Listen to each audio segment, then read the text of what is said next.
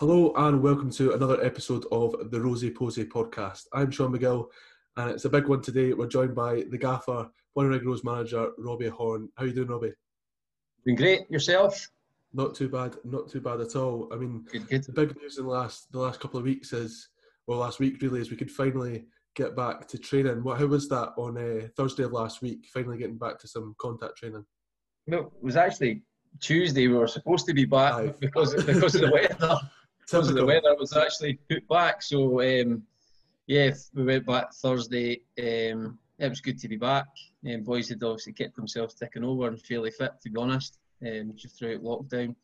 And then back again on Saturday, and then hopefully normal kind of week this week, back at last week training. So, no, it's good to be back. And I see the boys have kept themselves in pretty good condition. So, everybody's ready to go. Do you know it's a big lift in the boys, they're getting back to normality now? I mean, I know there was the odd wee session, but to getting properly stuck in and getting back to sort of a bigger semblance of normality must have been good. Yeah, especially just getting the balls out and getting the goals out as well, and getting wee games in possession. That's what the guys love to do.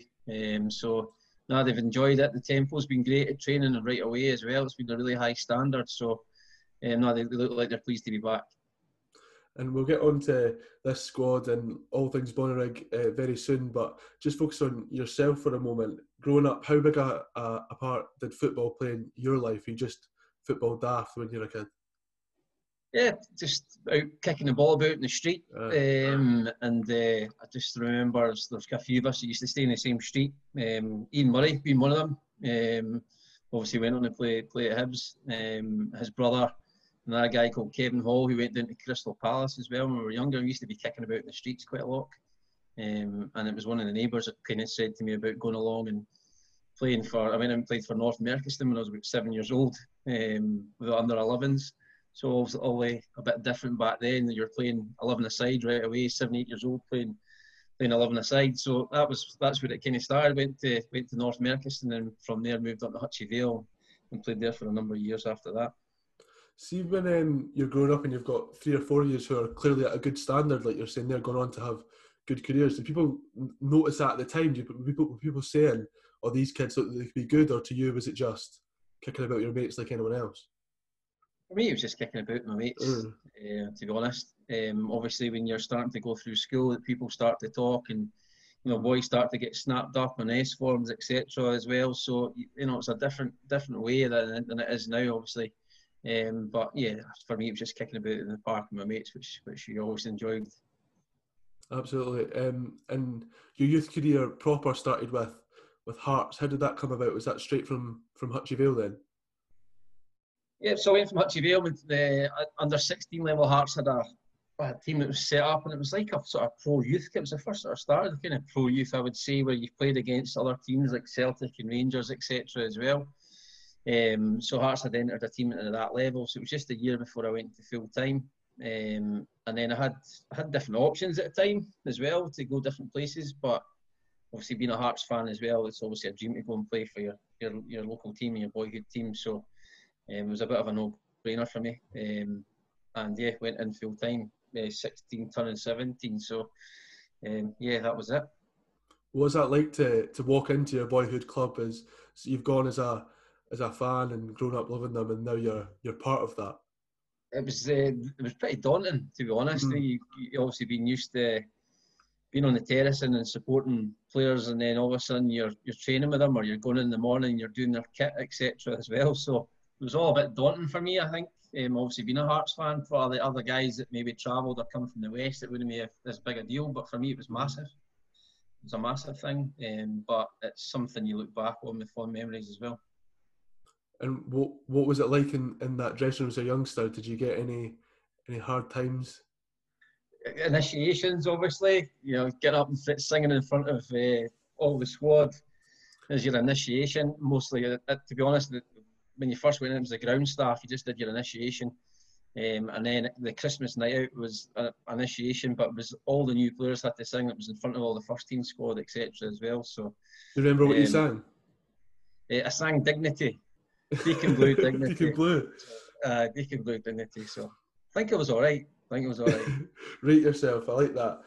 And for the majority of your time at Hearts, or if not all of it, Jim Jefferies was the manager. He's a great character, Scottish football. What was he like to be around at that time? Yeah, I mean, for me, when I first went, it was Walter Kidd. He kind of looked after the ground staff. He was very much undisciplined, but he was brilliant. You look back in the grounding that he actually gave you and what he prepared you for as well. It wasn't just football; it was in life as well. You know, taught you good habits. I think when you look at a lot of the guys that he had when we were on the ground staff, a lot of guys who went on to be really good players and had successful careers, and obviously went on to be managers as well. So, you know, I took a lot from that. Playing with the reserve team as well, Paul Hegarty as a coach, and he was a massive influence on me, I would say. Again, expected high standards, but if you worked hard, then he would back you 100%. And I really enjoyed working with these two guys, and then obviously went on to be involved with the first team and with Jim and Billy as well. It was difficult for me at that time because there were so many good players in that Hearts first team squad. You look back, the likes of McPherson, obviously Craig Levein when I first went in as well, but McPherson, Ritchie, Bruno, Presley, Petrich, Weir, just, you know, a real abundance of top quality players. So it was really difficult for me to try and kind of break through at the time, and had injuries as well at that time, and didn't really get an opportunity. But when you look back at it, you kind of realise I probably wasn't good enough, and that's the reality of it. But you know, somebody and I speak to, I bump into them. Jim and Billy, always have a good chat with them. They're decent guys, and decent guys who've done a fantastic job at Hearts. When you talk about earlier on, picking up good habits and having high standards of you as a person, how important do you think that is in football to sort of instill that side of stuff into players and demanding them as much of them as a person than as a player? So that's massive for me, and you know, I think that's something we've got quite a lot of in our change room. Those high standards when it comes to training, the guys demand a lot off each other. They got on great, don't get me wrong, they get on great, but they demand high standards from each other when it comes to training and games. But yeah, I think it's changed. Football's changed a lot. You'll hear a lot of people say that, and I think it's a lot easier for young guys now coming through, and you know, you can stay behind at training, whereas when I was on the ground staff, you didn't get the opportunity to stay behind at training. It was you go and do your jobs and the washing and cleaning boots and sweeping terraces and stuff like that, which I say that, you know, gives you a good grounding and makes you kind of appreciate what you get. Whereas I think now it's a little bit different. I think it is easier for guys, but obviously they've got the chance to go and do things in the afternoon and improve their skills, etc. as well at the same time. How do you work around that now then? If you've got a younger player coming through who doesn't get the chance to sort of do those jobs and stuff like that, how do you think? In your, obviously you don't get to work with players day to day in at Bonnyrigg Rose, but how do you sort of maintain those high standards? How do you make sure that they're being good human beings as well as good players? I think that comes from the rep for at Bonnyrigg. I mean, I think it comes from the rest of the players that are there. You know, we've got three young guys training with us at the moment. Robbie Neve, Aaron Laidlaw, and Nicky Weir, who, to be fair, have all done great so far at pre-season training as well, and you know, hopefully they've got good big futures at Bonnyrigg. Yep. But I think that they can learn a lot from the guys that are there at the moment, who, you know, they like a laugh and a joke and they get on great, but at the same time when it comes to training and games and that, you can see how much that means to them, and I think the guys will hopefully really learn from these people as well. Obviously our intentions for the young boys as well is to try and get them out on loan this season as well and get some game time at a good level, and obviously playing adult football as well. Obviously being used to playing in the 20s, but going out and playing against adults, I think, is a massive thing for them, and hopefully that will make them develop as well. You mentioned the talent in that Hearts squad. Was there anybody in particular who just be sort of around on the training ground or during games, just really, like, they would just blow you away, the level of talent they had? There's a number of top quality players at Hearts at that time, as they say. Obviously, you know, in my position, Davy Weir was a fantastic player for Hearts, and obviously Scotland Rangers as well. Everton had a fantastic career. One of the players I remember when I first went in, though, was a guy called Jim Bett, you might not know him, but he played for Aberdeen for years and played for Scotland as well. But I just remember Jim Bett, he was probably about 35, 36 when he came to Hearts. But remember him taking corners and taking corners one side with his right foot and then going over to take it the other side with his left foot. And just had unbelievable ability. Not many players see doing that these days. But played some, as I said, there were some great players in at that time, as I said, centre halves, Dave McPherson, Paul Ritchie, Pasquale, Bruno, another one as well, was there at that time. So, it was great to be at the club at that time. And like you said, that level of talent might be part of the reason that you didn't get as much game time as you would have liked, and you end up out on loan at Cowdenbeath under former teammate Craig Levein. Was that a good experience, do you think? It wasn't, you didn't get a massive amount of minutes there either, but do you think to sort of go out with a different environment other than Hearts and work under a different manager might have benefited you? No, it definitely did. It was just a short-term thing, to be honest. The first saw it the season at Cowdenbeath. Craig had been obviously a player at Hearts and kind of knew me. He'd actually taken the youth team a few times when I was involved in it. So, he was a good manager, a good guy. And I appreciate the opportunity to go out and play at Cowdenbeath, and I think it is important for the development of young players as well. I think that, going out and playing at a decent level, gives them a grounding and hopefully toughens them up, and they go on to play with their senior teams again. We had, when I was a manager at Berwick, we had a couple of players like that. Andy Irvin, obviously playing in Hearts first team. Robbie McCrory was another one who's now in the Scotland squad, and I think it done them the world of good. Because you were out at Cowdenbeath, were you around the Hearts squad during the 98 Scottish Cup win, or were you out with that?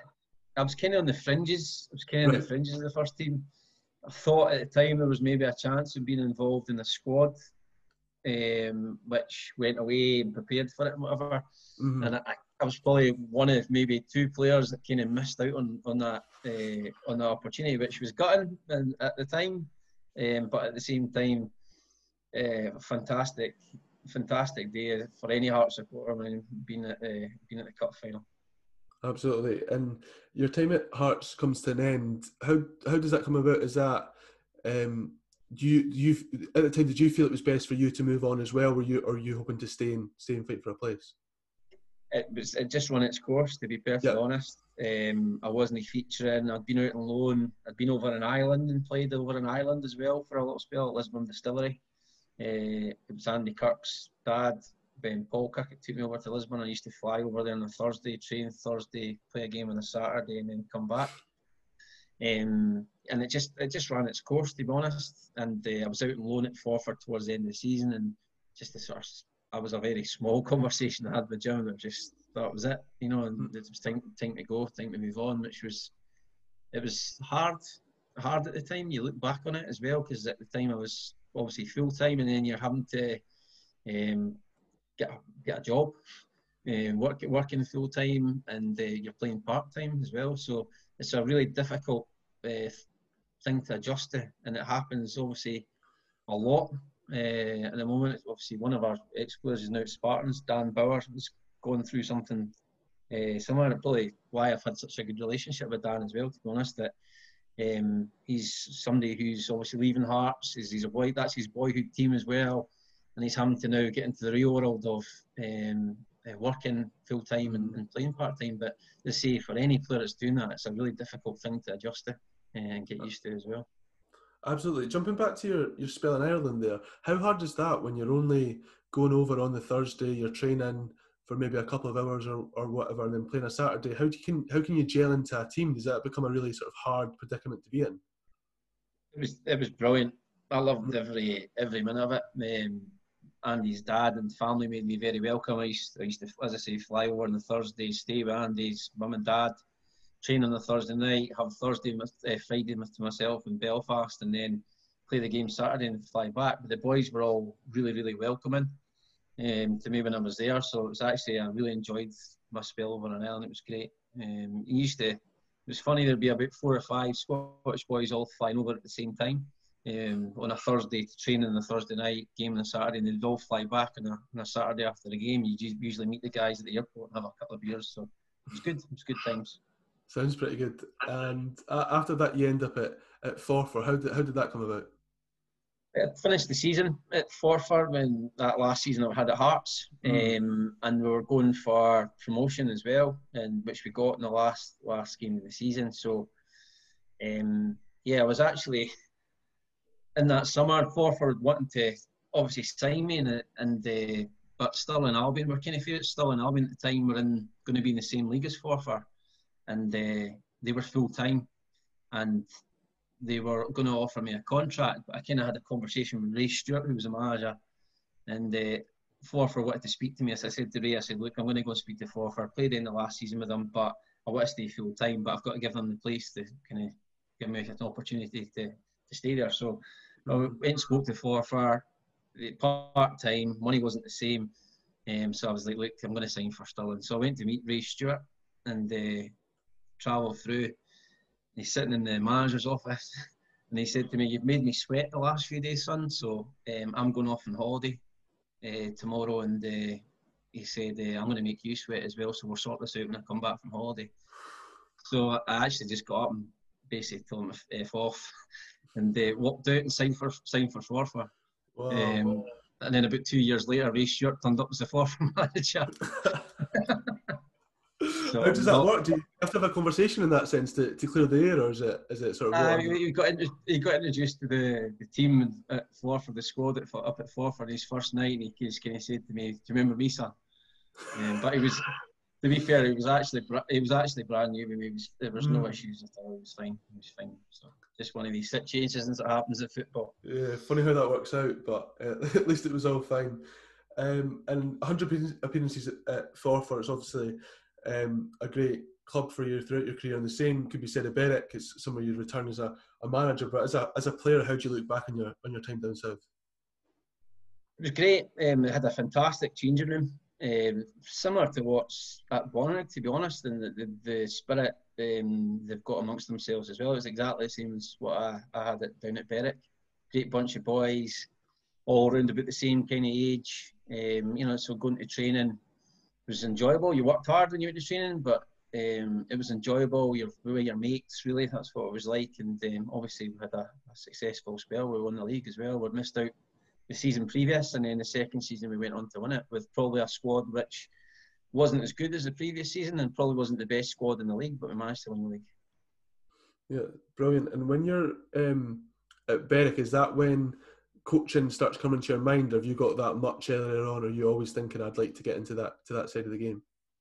Yeah, it was probably when I was at Berwick, and I think there'd been a change of manager again, and Jimmy Crease had stepped in to be like the manager, but Jimmy didn't want to get involved with regarding what was happening on the training pitch, so he kind of left it to Yano, Ian Little and myself at the time to kind of do the training. So it's kind of from that point there I kind of got involved, and obviously left Berwick, went to the Vale as a coach initially, and within 3 weeks the manager was away, and they offered me the job, and that's just kind of snowballed from there, to be honest. So how did that feel to step up and take a managerial role for yourself, to be the sort of number one man on the job?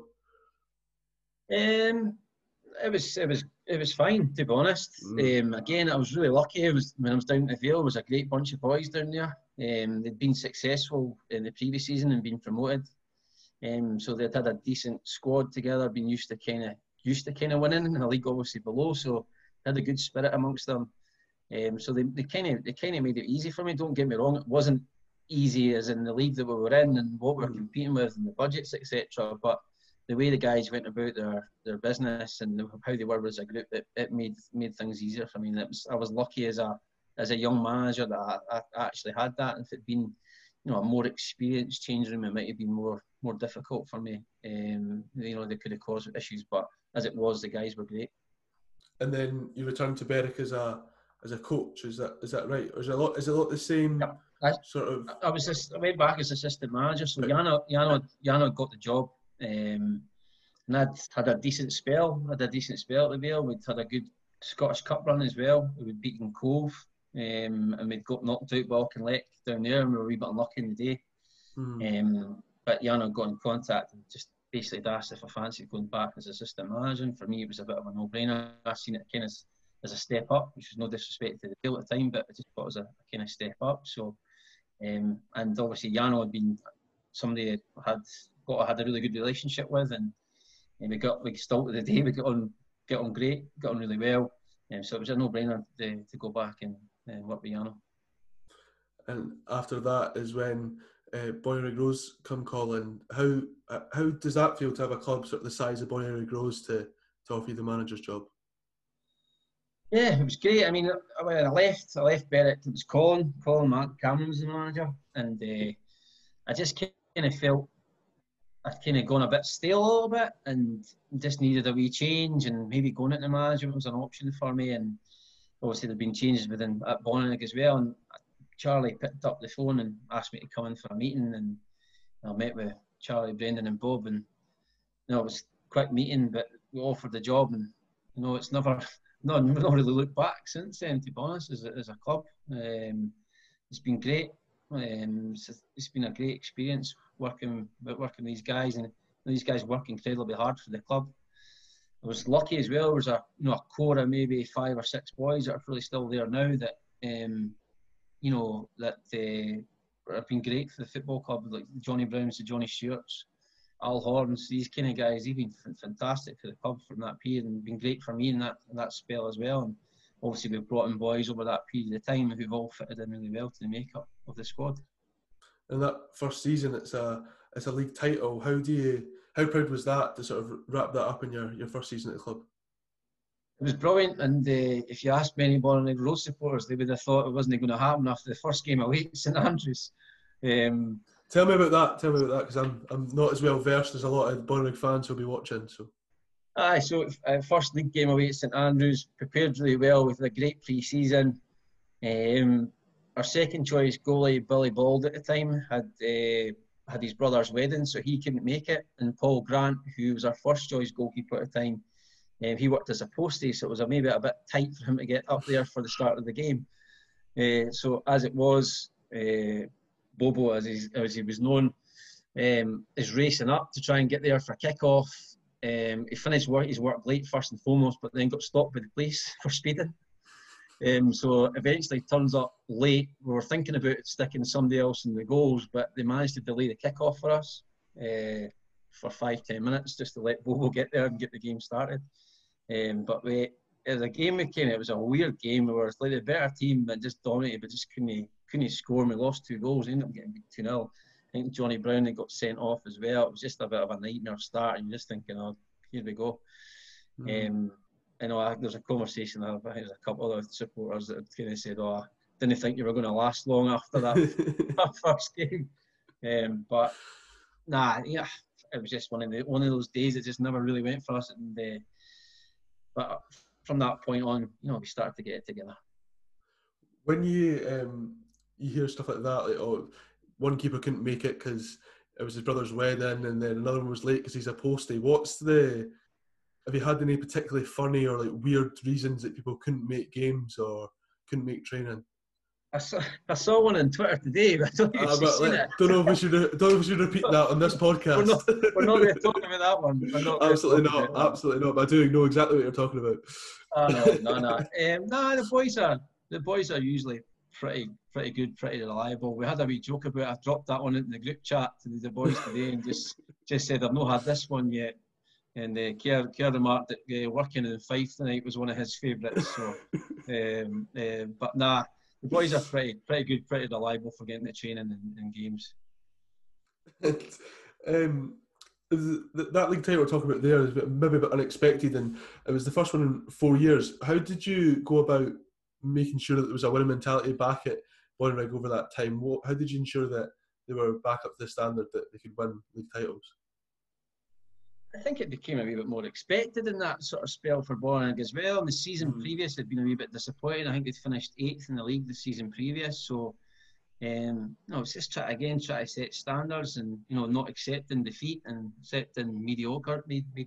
So, I'd say setting standards, creating a spirit amongst the players. I think that's important for me, and managing guys as best as you possibly can. And I think think I did that over the course of the season. And as I said, I was lucky. You know, there was a group of boys there already that were, you know, got on really well together, had good attitudes.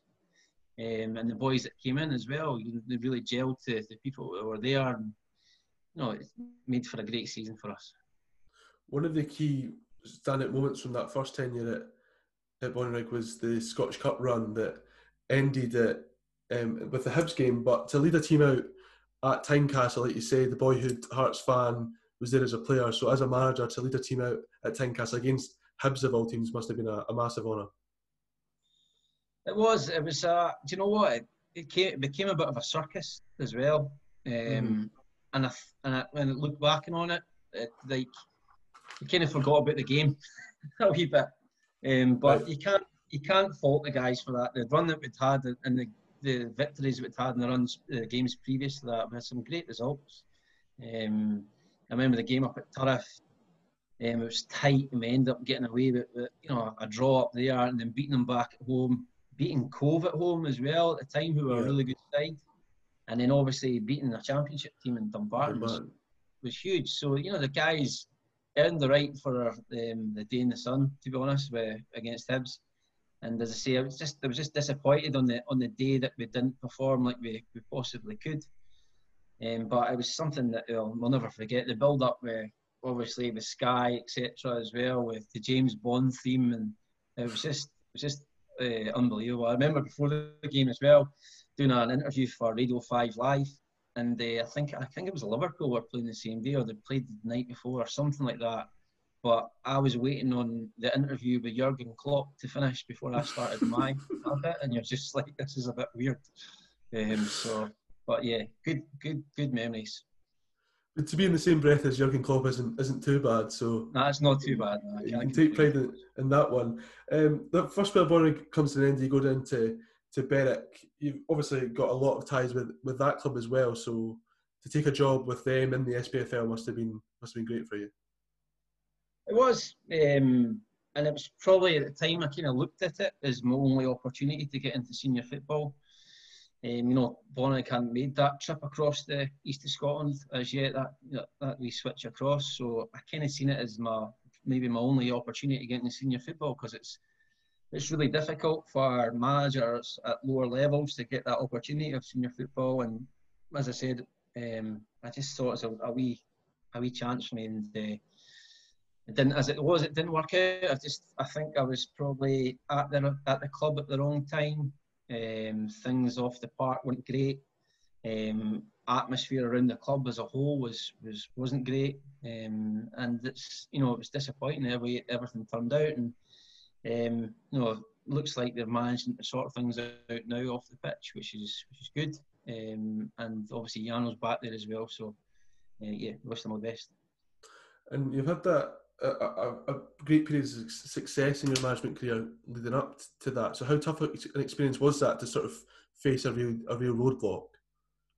I was under no illusions when I went in how difficult the job was going to be. I mean, it was a really tough league. Some decent teams in there, decent teams spending good money as well. In that respect, you couldn't compete. But I felt like I was good enough to do the job, to try and get them, out of that bottom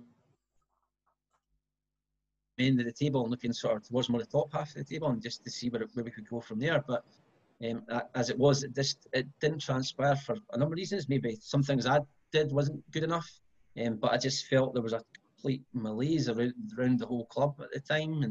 And I think a lot of people looking back would probably say the same thing. And hopefully the changes down there have been for the better, and it looks like it has, especially over the lockdown period, you see what they've done regarding social media and, their websites and all of the different things they've undertaken. This was great, and it's good to see that things have changed, because in the day, it's still a club that I've got a lot of respect and a lot of heart for as well, because they were good to me and I had good times there as well as a player. So being there as a manager, not being successful, it's disappointing, but that's what happens sometimes in football. And you said that after that, you were maybe a little disillusioned with football, and the one place you think you'd come back to would be with Bonnyrigg. Why was that? What was so right about Bonnyrigg? You feel like that's the place where you could feel sort of safe and enjoy football again?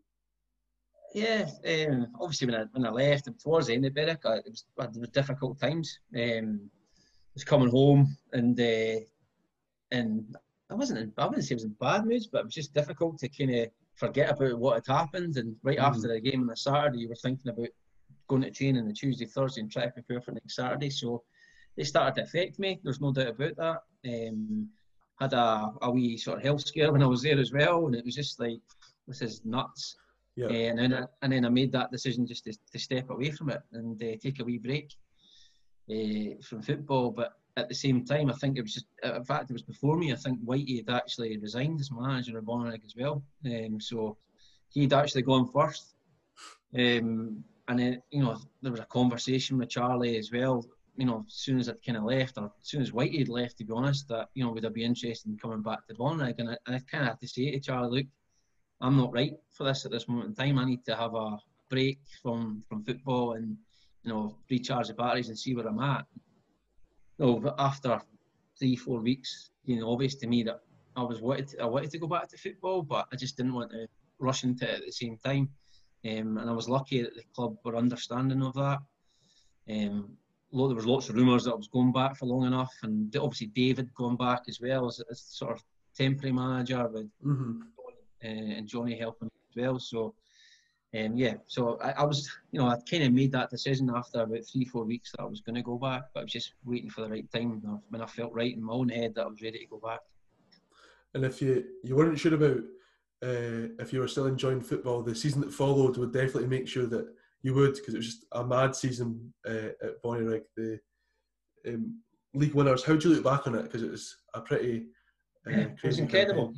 Yeah. It was absolutely incredible. Some of the things that happened towards the end of the season, just unreal. That game against Broxburn away will never be forgotten. It was just, again, it's one of those days. Moisey was, I think it was some family wedding he was at, so he wasn't available.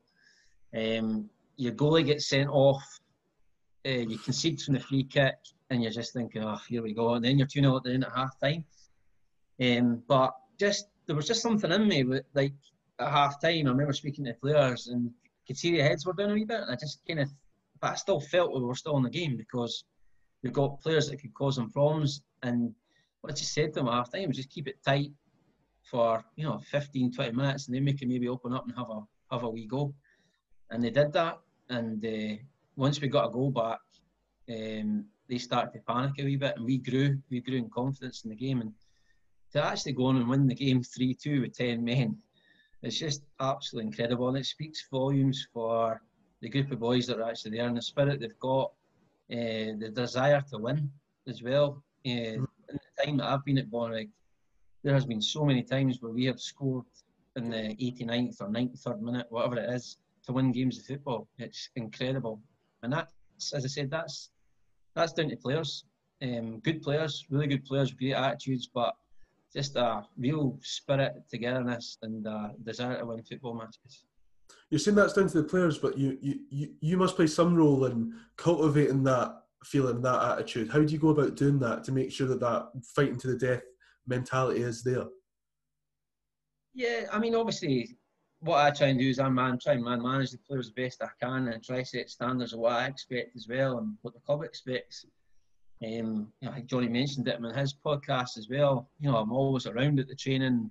Sometimes I'll get involved in the training, but most of the time it's it's Davey or Sean that's taking the training. And the guys sometimes are maybe thinking, the gaffer's not really watching here, but I'm walking around picking up balls and seeing who's doing what. I manage the players the best I can, and they know what I expect from them, and I've probably changed a little bit from the first spell as manager of Bonnyrigg, whereby I'm a little bit more laid back than I used to be. Players will tell you as well that, if they need a blast, they'll get a blast. But, most of the time I'm fairly laid back now. But as I say, if, things are not going the way I want them to be, or they're not playing to the levels I expect, or working as hard as I think they should be, then they will get a blast. So I think they understand that, and I think they respect me in that respect as well. Why have you chosen that sort of coaching dynamic where you're more a man manager and step back? Is that because that's something that you saw at Berwick and you thought that's how you got into the coaching side of it and you think that dynamic works? Or how do you decide that you're not going to be sort of day-to-day? I think it's probably the way I was treated as a player. There was quite a number of times I would say as a player that, you know, you get left out and you don't get spoken to, or you don't agree with something, but you don't feel like a manager's maybe explaining something to you. And I think if you spoke to a lot of the boys, that they might disagree when they get left out for a game on a Saturday, but I always speak to a player and say, look, I'm leaving you out today because this, and you might disagree with it, whatever, but that's my decision. If you want to speak about it, come and see me on Tuesday, whatever. And the door's always open for the guys to do that. And as I say, you know, a lot of times they might disagree with it, but as a manager, these are decisions you have to make. But I think you gain respect from people and players that, you know, you're giving them their place, you're giving them the time, and I think that's worked pretty well for me over that period of time. It's, don't get me wrong, it's horrible. It's a horrible thing to do, having to tell a player he's not playing on a Saturday when they've trained on a Tuesday and a Thursday. And, you know, football's a bit of a release for guys as well at our level. Mm-hmm. Yeah. And it's difficult trying to leave these guys out, and you sometimes wish you could just play them all, but that's just football, that you've got to make these decisions, and it's hard at times to say to leave them out, but yeah, you just got to do it. And that first season with the league title, is that sweeter than the previous one because there's that progression now that you can see the club moving up the pyramid and they're now into the loan league? Yeah, it was massive to try and get out of that league as soon as we can because, you know, I'm obviously Bonnyrigg last year. They were strong. And Lithgow, I think Lithgow this year are going to be really strong as well. Plus, you added the mix of Pennycooks, Broxburns as well, good sides, Musselburgh, good sides. So I just felt that you had to try and get out as soon as possible, because if you don't get out in that first season, it might become more difficult each year. So in that respect, that's, you know, it was great to get out in that first season. And then you look at the Lowland League again, and you look at it and you think some of the teams that could potentially come into it again, you know, they look at the West of Scotland teams. You know, Auchinleck, Darvilles, Pollocks, these teams like that. You know, if they're to get into this lower league as well, it's going to be some league, and incredibly difficult to get out. And you know, this is why for me that, you know, they've got to look at it. The SPFL have got to look at it and look at the pyramid system, and there's got to be more fluidity between the leagues to allow teams to find their level quicker. Just my opinion, and a lot of people might disagree with it, but I just feel. You've seen it for yourself, it can be a bit of a closed shop at times. Yeah, but I think a lot of people listening to this podcast especially would agree with you on that one. Speaking of last season, I said this on the podcast with Johnny, I don't think anyone thought that Bonnyrigg would struggle, but there's definitely a sense that they defied the expectations last season and really, really pushed Kelty at the top of the league. Were you always confident that it could be that much of a successful season? I was confident we'd be in the top 4 or 5 teams in the league.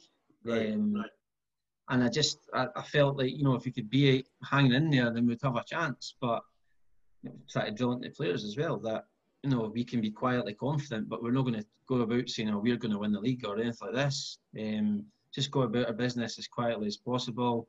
And I know if it comes to the last few months of the season we're in with a chance, then obviously you can start saying, oh, we're here to win it, whatever like that. But yeah, obviously the way it transpired at the end was really disappointing. We didn't get to finish the season, but I was always confident at the start of the season that we would be in that top 4 or 5 teams in the league, which was important as well, obviously, for entry into obviously the Tunnocks Cup as well. So, but whether that's going to happen or not, who knows?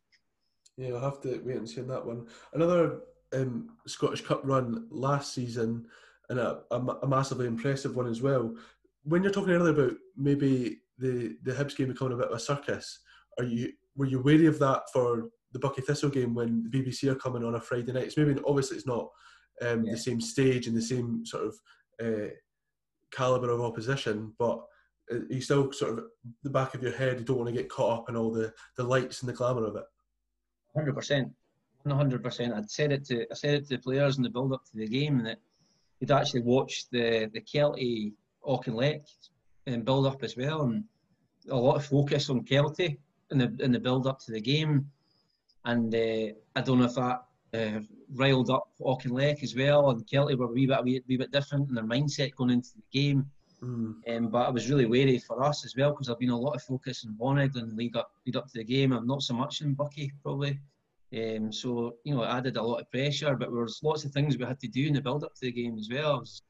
I was live on a radio show with Rob McLean and Gary Locke and Mikey Stewart, and the guys obviously doing their different things that they had to do for the papers and the William Hill stuff as well. So I was really aware of it, but in the build-up, I mean, Tuesday and Thursday, kind of try to drill it into them. Look, you know, there's a game of football here at the end of this, and the most important thing is that we win that game of football and we get through to the next round. And we did, and wasn't the best of performances. It wasn't the most attractive of games you'll ever see, but again, the guys, you know, dug in and managed to get a result on a pitch. It was just about unplayable, to be honest. I remember turning up at the ground and thinking this game could be off, and I think if it hadn't been on television, I think it might have been off. There was water lying on the pitch, and I just thought, here we go. But lucky for us, it was on, and obviously Johnny set the ball on a bit of a fluke goal, but then George showed a bit of quality as well. Such a good goal. Great goal. And at that whole Scottish Cup run, how validating is that to see Bonnyrigg go on a cup run like that and not just compete with, but beat SPFL clubs? And it only just really backs up your point that the fluidity between the leagues and the SPFL should be a lot greater, really, easier. Absolutely. You take great pride in these results, and I think it's a marker for the guys as well, whereby they want to show that they're good enough to play at a higher level. And, you know, I've said it plenty of times before, there's guys within our squad that are more than capable of playing at a high level. And a number of players as well in the Lowland League are more than capable. You just have to look at the quality of players that Kelty and East Kilbride especially have been signing recently. But other teams as well, there's real quality players within the league. So I just feel, you know, like say Kelty and East Kilbride as well, the money they've spent, that they could be competing, you know, League One, no problem with the budgets that they've got. So, yeah, you just want, as I say, you just want the pyramid system to be working the way it should be for me. And talk about managing more generally. We spoke a wee bit about it earlier, but how demanding is it to be a part-time manager? We're talking before we start recording about your work life as well. So you're working, you've got to think about training, you've got to think about player selection and all those sorts of things. Just talk us through how sort of hard that can get to have all these different plates spinning.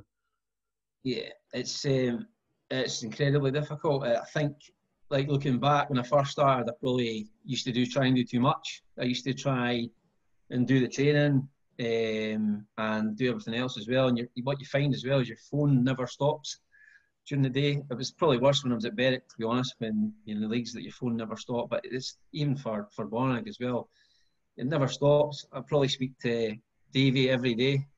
I think our wives or partners think we're having an affair or something like that. We speak to each other that much. But in the chat with the guys as well, with the committee as well, Charlie, Brendan, Bob, you know, just about every day we're in contact regarding something.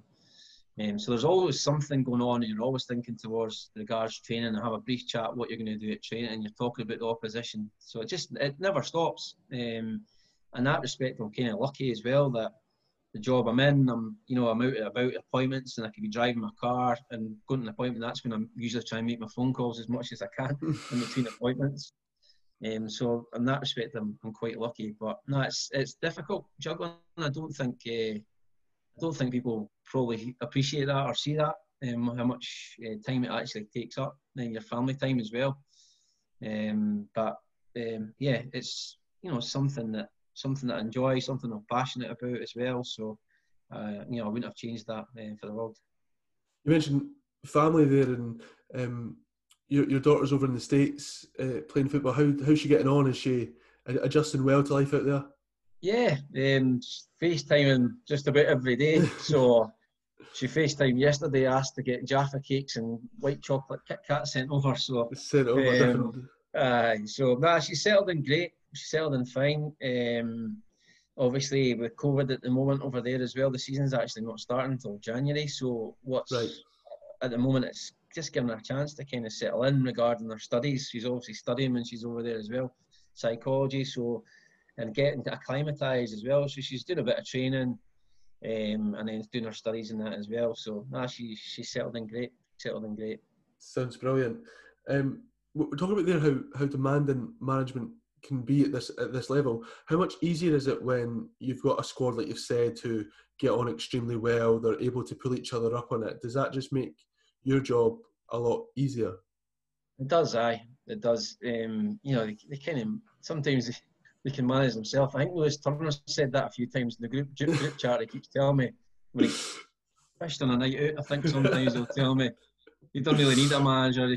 We can manage ourselves. But no, they do. As I said before, so many times, it's a fantastic group of players. Been, you know, very fortunate.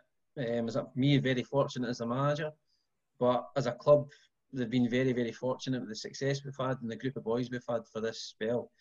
And at some point, it's going to end. But for now, we've still got them. So you've just got to appreciate them for as long as we've got them, because as I said, it's a great bunch of guys.